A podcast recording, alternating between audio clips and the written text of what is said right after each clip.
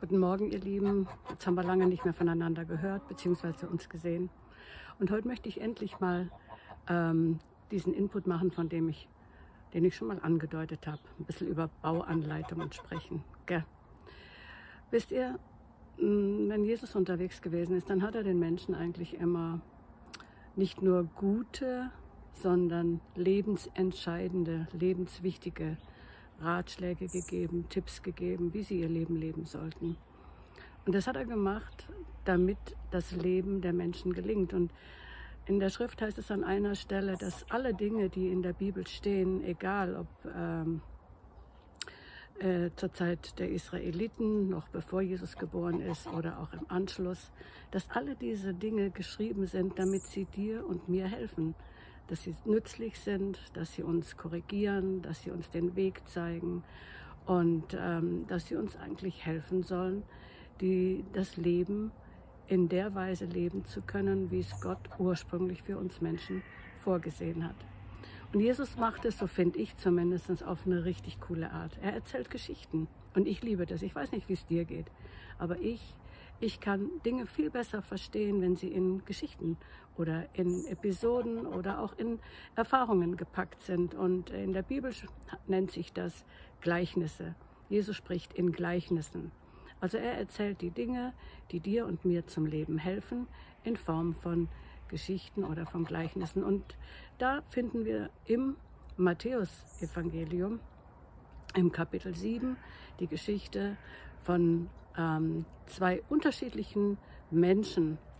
Der eine, der sein Haus, also beide haben Häuser gebaut und beide haben das Haus auf unterschiedliche Fundamente gebaut. Der eine auf Sand und der andere auf Fels. Und Jesus vergleicht es und er sagt, hey, ähm, wenn du dein Leben nicht so lebst, wie es in meinem Wort steht, dann gleichst du einem Menschen, der sein Haus auf Sand gebaut hat. Und ähm, letztendlich, wenn die Flut kommt, wenn die Wasserströme kommen, dann wird dieses Haus weggespült. Und ähm, wir haben das ganz live erlebt im letzten Jahr, aber auch schon in diesem Jahr in anderen Regionen der Erde oder auch na, ja, näher bei dass Häuser davongespült worden sind. Und äh, das ist das, was Jesus damit meint. Dein Leben wird davongespült. Das heißt, du lebst nicht das Leben, was ich eigentlich für dich vorgesehen habe, sofern du dich nicht an die Dinge hältst, die ich in meinem Wort gesagt habe.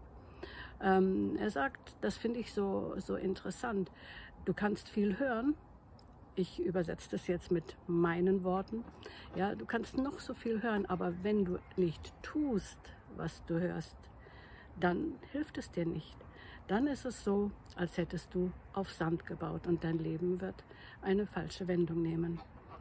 Ähm, ich finde das ganz spannend, weil es gibt so viele Menschen und ich begegne immer wieder Menschen, die sagen, ja, und ich bin ja getauft, so ungefähr, das passt dann schon.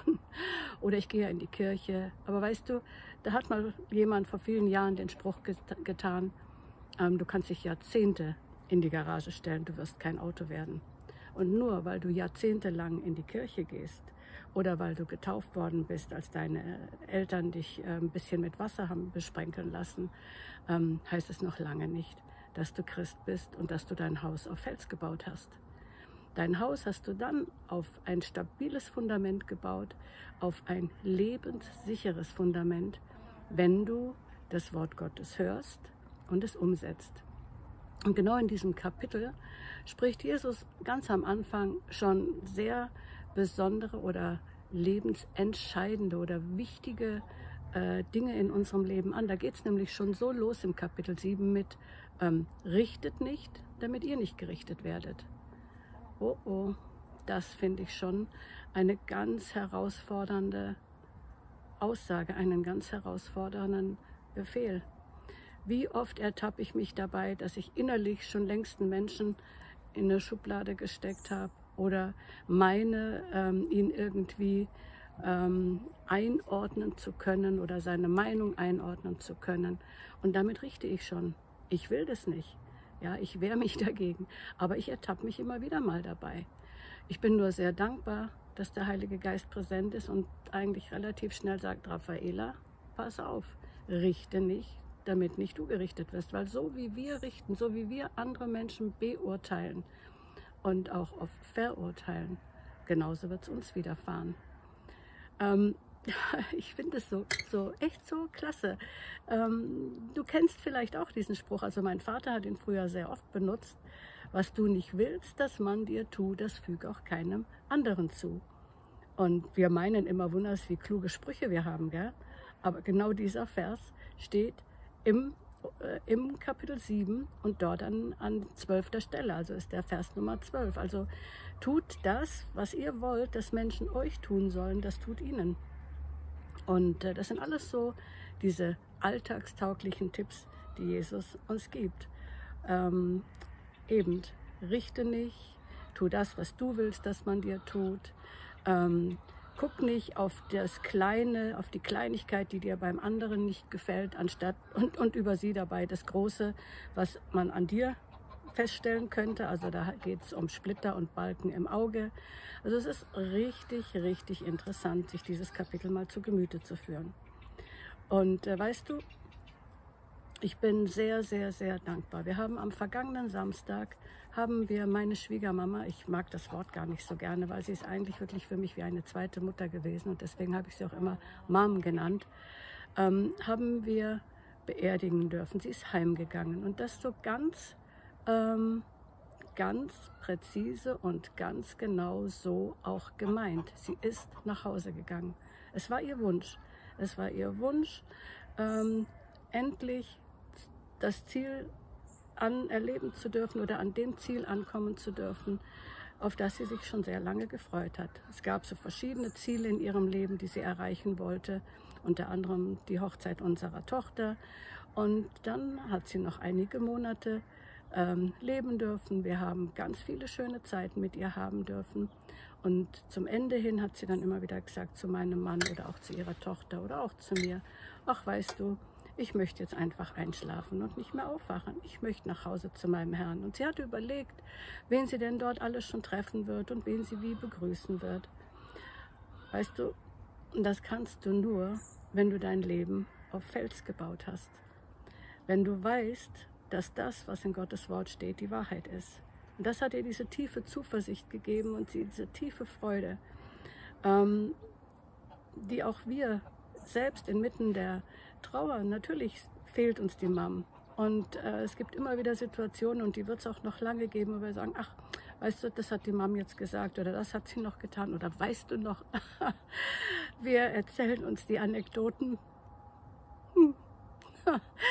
Ja, aber die Freude überwiegt, weil wir wissen, sie ist angekommen und weil wir wissen, wir sehen einander wieder. Weißt du? Und das ist das, was ich dir wünsche, dass du dein Haus so auf Fels gebaut hast, dass du eine Gewissheit in deinem Herzen hast, dass du weißt, ja, wo gehe ich denn hin am Ende? Und ähm, in den nächsten Inputs möchte ich dir dich so ein bisschen mitnehmen, was es eigentlich bedeutet, sein Haus auf Fels zu bauen. Was ist eigentlich wirklich damit gemeint? Das eine ist ja ähm, das Wort Gottes hören und es tun. Aber wie das im Alltag ausschaut, das schauen wir uns in den nächsten Einheiten ein bisschen an. Bist du dabei? Ich würde mich mega freuen. Heute haben wir Freitag, es ist ein sonniger Tag. Die Gänse und Hühner laufen um mich hier rum. Und ähm, ja, ich wünsche dir deswegen ein schönes, ein erfreuliches Wochenende und ich wünsche dir, dass du so ein bisschen mal überlegst, hm, worauf will ich mein Haus denn wirklich bauen? Bis demnächst. Tschüss.